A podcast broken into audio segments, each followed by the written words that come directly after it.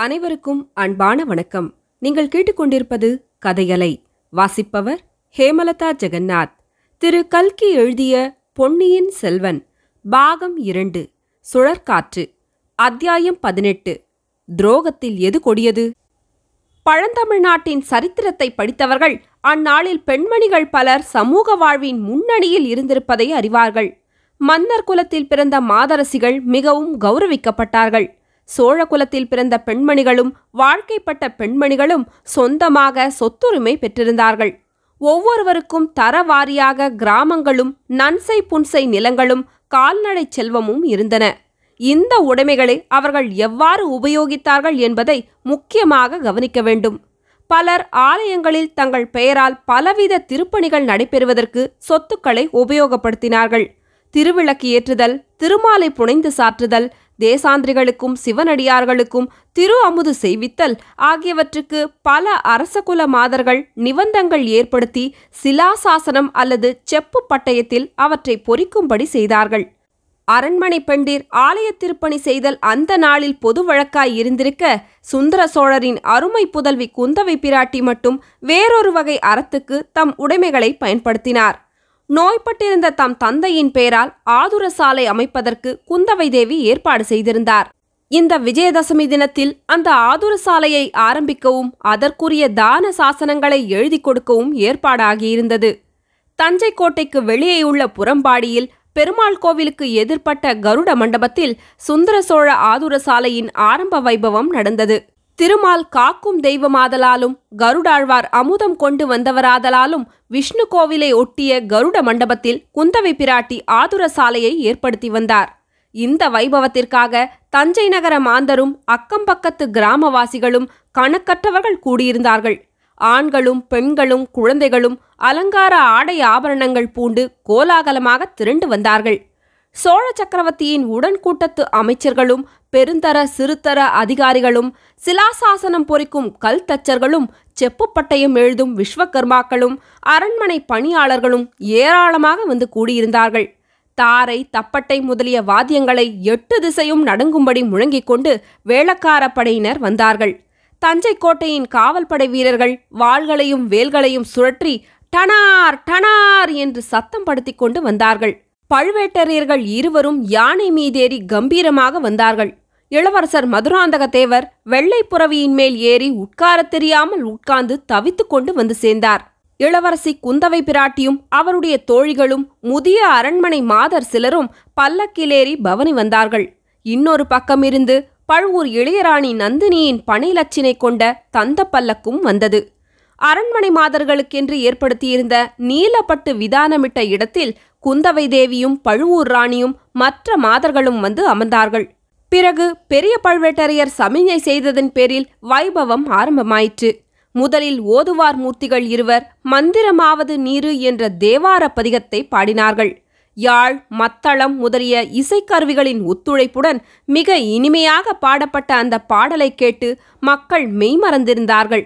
அந்த பெரிய ஜனக்கூட்டத்தில் அப்போது நிசப்தம் நிலவியது. ஆனால் அரண்மனை பெண்டிர் அமர்ந்திருந்த இடத்தில் மட்டும் மெல்லிய குரலில் இருவர் பேசும் சத்தம் எழுந்தது. பழுவூர் இளையராணி நந்தினி குந்தவையை நெருங்கி உட்கார்ந்து தேவி முன்னொரு காலத்தில் சம்பந்த பெருமான் இந்த பாடலை பாடி திருநீரிட்டு பாண்டிய மன்னரின் நோயை தீர்த்தாரல்லவா? இப்போது ஏன் இந்த பாடலுக்கு அந்த சக்தி இல்லை? பாடலுக்கு சக்தி இல்லாவிட்டாலும் திருநீற்றுக்கும் சக்தி இல்லாமற் போய்விட்டதே. மருந்து மூலிகை மருத்துவர் மருத்துவ சாலை இவ்வளவும் இல்லாமல் இக்காலத்தில் முடியவில்லையே என்று கேட்டாள். ஆம் ராணி அந்த நாளில் உலகில் தர்மம் மேலோங்கியிருந்தது. அதனால் மந்திர திருநீற்றுக்கு அவ்வளவு சக்தி இருந்தது. இப்போது உலகில் பாவம் மலிந்துவிட்டது அரசருக்கு விரோதமாக சதி செய்யும் துரோகிகள் நாட்டில் ஏற்பட்டிருக்கிறார்கள். இப்படியெல்லாம் முன்னே நாம் கேட்டதுண்டா? ஆகையால்தான் மந்திரத்தின் சக்தி குறைந்து மருந்து தேவையாகிவிட்டது என்று இளைய பிராட்டி கூறி பழுவூர் இளையராணியின் முகத்தை உற்று பார்த்தாள். நந்தினியின் முகத்தில் எவ்வித மாறுதலையும் காணவில்லை. அப்படியா? அரசருக்கு விரோதமாக சதி செய்யும் துரோகிகள் இந்த நாளில் இருக்கிறார்களா? அவர்கள் யார்? என்று சாவதானமாக கேட்டாள். அதுதான் எனக்கு தெரியவில்லை. சிலர் ஒருவரை சொல்கிறார்கள் சிலர் இன்னொருவரை சொல்கிறார்கள். எது உண்மை என்று கண்டுபிடிப்பதற்காக இன்னும் சில நாள் இங்கேயே இருக்கலாம் என்று பார்க்கிறேன். பழைய உலக நடப்பு என்ன தெரிகிறது? என்றாள் குந்தவை.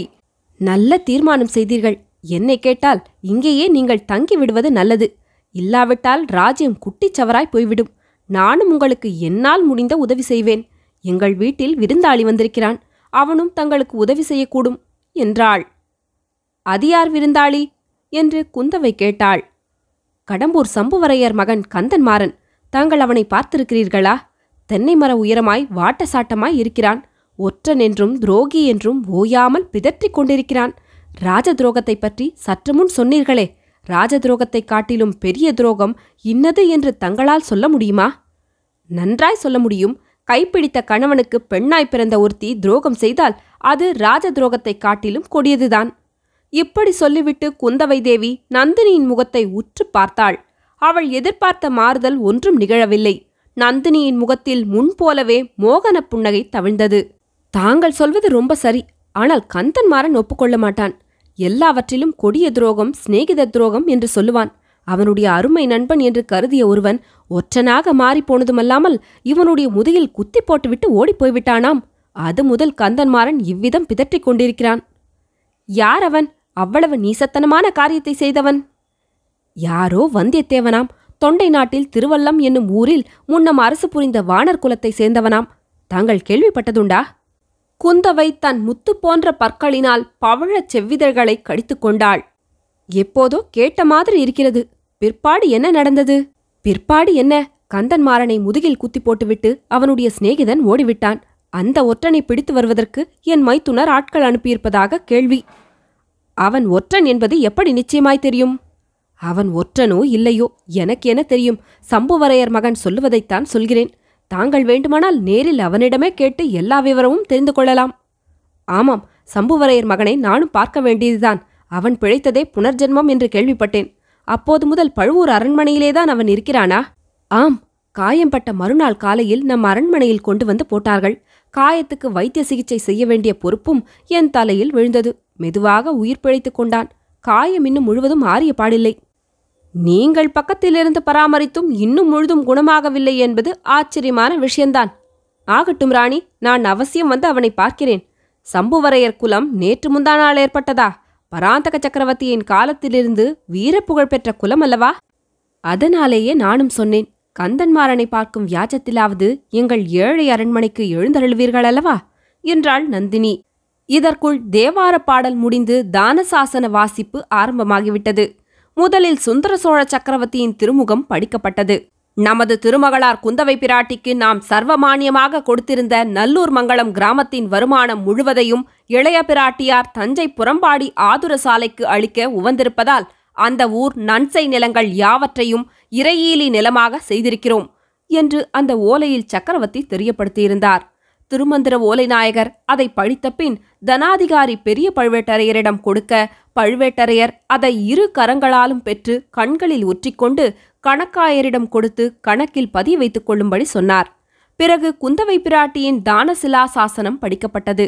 மேற்கூறிய கிராமத்து சர்வமானிய நிலங்களை அந்த ஊர் விவசாயிகளே சகல உரிமைகளுடன் அனுபவித்துக் கொண்டு தஞ்சாவூர் சுந்தர சோழ ஆதுரசாலை வைத்தியருக்கு ஆண்டு ஒன்றுக்கு இருநூறு கலம் நெல்லும் ஆதுரசாலையில் சிகிச்சை பெறும் நோயாளிகளுக்காக தினம்தோறும் ஐந்து படி பசும்பாலும் ஐந்து படி ஆட்டுப்பாலும் நூறு இளநீரும் அனுப்ப வேண்டியது என்று கருங்கல்லில் செதுக்கப்பட்டிருந்ததுடன் எழுதியவன் பெயரும் எழுதியதை மேற்பார்வை செய்த அதிகாரிகளின் பெயர்களும் அதில் விவரமாக பொறிக்கப்பட்டிருந்தன. அந்த சிலா சாசனத்தை படித்த பிறகு அங்கு இந்த வைபவத்துக்காக வந்திருந்த நல்லூர் மங்கள கிராமத் தலைவர்களிடம் ஒப்படைக்கப்பட்டது. கிராமத் தலைவர்கள் சாசனக்கல்லை பயபக்தியுடன் வாங்கிக் கொண்டு அருகில் நின்ற யானை மீது ஏற்றினார்கள். அப்போது மதுரை கொண்ட கோ ராஜகேசரி சுந்தர சோழ சக்கரவர்த்தி வாழ்க வாழ்க! என்று ஆயிரம் ஆயிரம் குரல்களில் எழுந்த ஒலி எட்டு திக்கும் பரவியது. அந்த குரல் ஒலியுடன் போட்டியிட்டுக் கொண்டு நூறு அறப்பறைகளின் முழக்கம் எழுந்து வானை அலாவியது பின்னர் வரிசை கிரமமாக இளைய பிராட்டி குந்தவை தேவி வாழ்க! வீரபாண்டியன் தலை கொண்ட வீராதி வீரர் ஆதித்த கரிகாலர் வாழ்க! ஈழங்கொண்ட இளவரசர் அருள்மொழிவர்மர் வாழ்க! சிவஞான கண்டராதித்தரின் தவப்புதல்வர் மதுராந்தக தேவர் வாழ்க! என்றெல்லாம் கோஷங்களும் பிரதிகோஷங்களும் எழுந்தன. கடைசியில் தனாதிகாரி தானிய பண்டாரத் தலைவர் இறைவிதிக்கும் தேவர் பெரிய பழுவேட்டரையர் வாழ்க! தஞ்சை கோட்டை தலைவர் சின்ன பழுவேட்டரையர் காலாந்தக கண்டர் வாழ்க! என்ற கோஷங்கள் எழுந்தபோது ஒலியின் அளவு பெரிதும் குறைந்துவிட்டது. பழுவூர் வீரர்கள் மட்டும் அக்கோஷங்களை செய்தார்களே தவிர கூடியிருந்த பொதுமக்கள் அதிகமாக அதில் சேர்ந்து கொள்ளவில்லை. அப்போது பழுவூர் இளையராணியின் முகத்தை பார்க்க வேண்டுமென்று குந்தவி பிராட்டி முயற்சி செய்தும் பலிக்கவில்லை. முக்கியமாக ஆதித்த கரிகாலரை பற்றி வாழ்த்தொளி எழுந்த சமயத்தில் நந்தினியின் முகத்தை பார்த்திருந்தால் இரும்பு நெஞ்சு படைத்த இளைய பிராட்டி கூட பெரிதும் திகில் கொண்டிருப்பாள் என்பதில் ஐயமில்லை.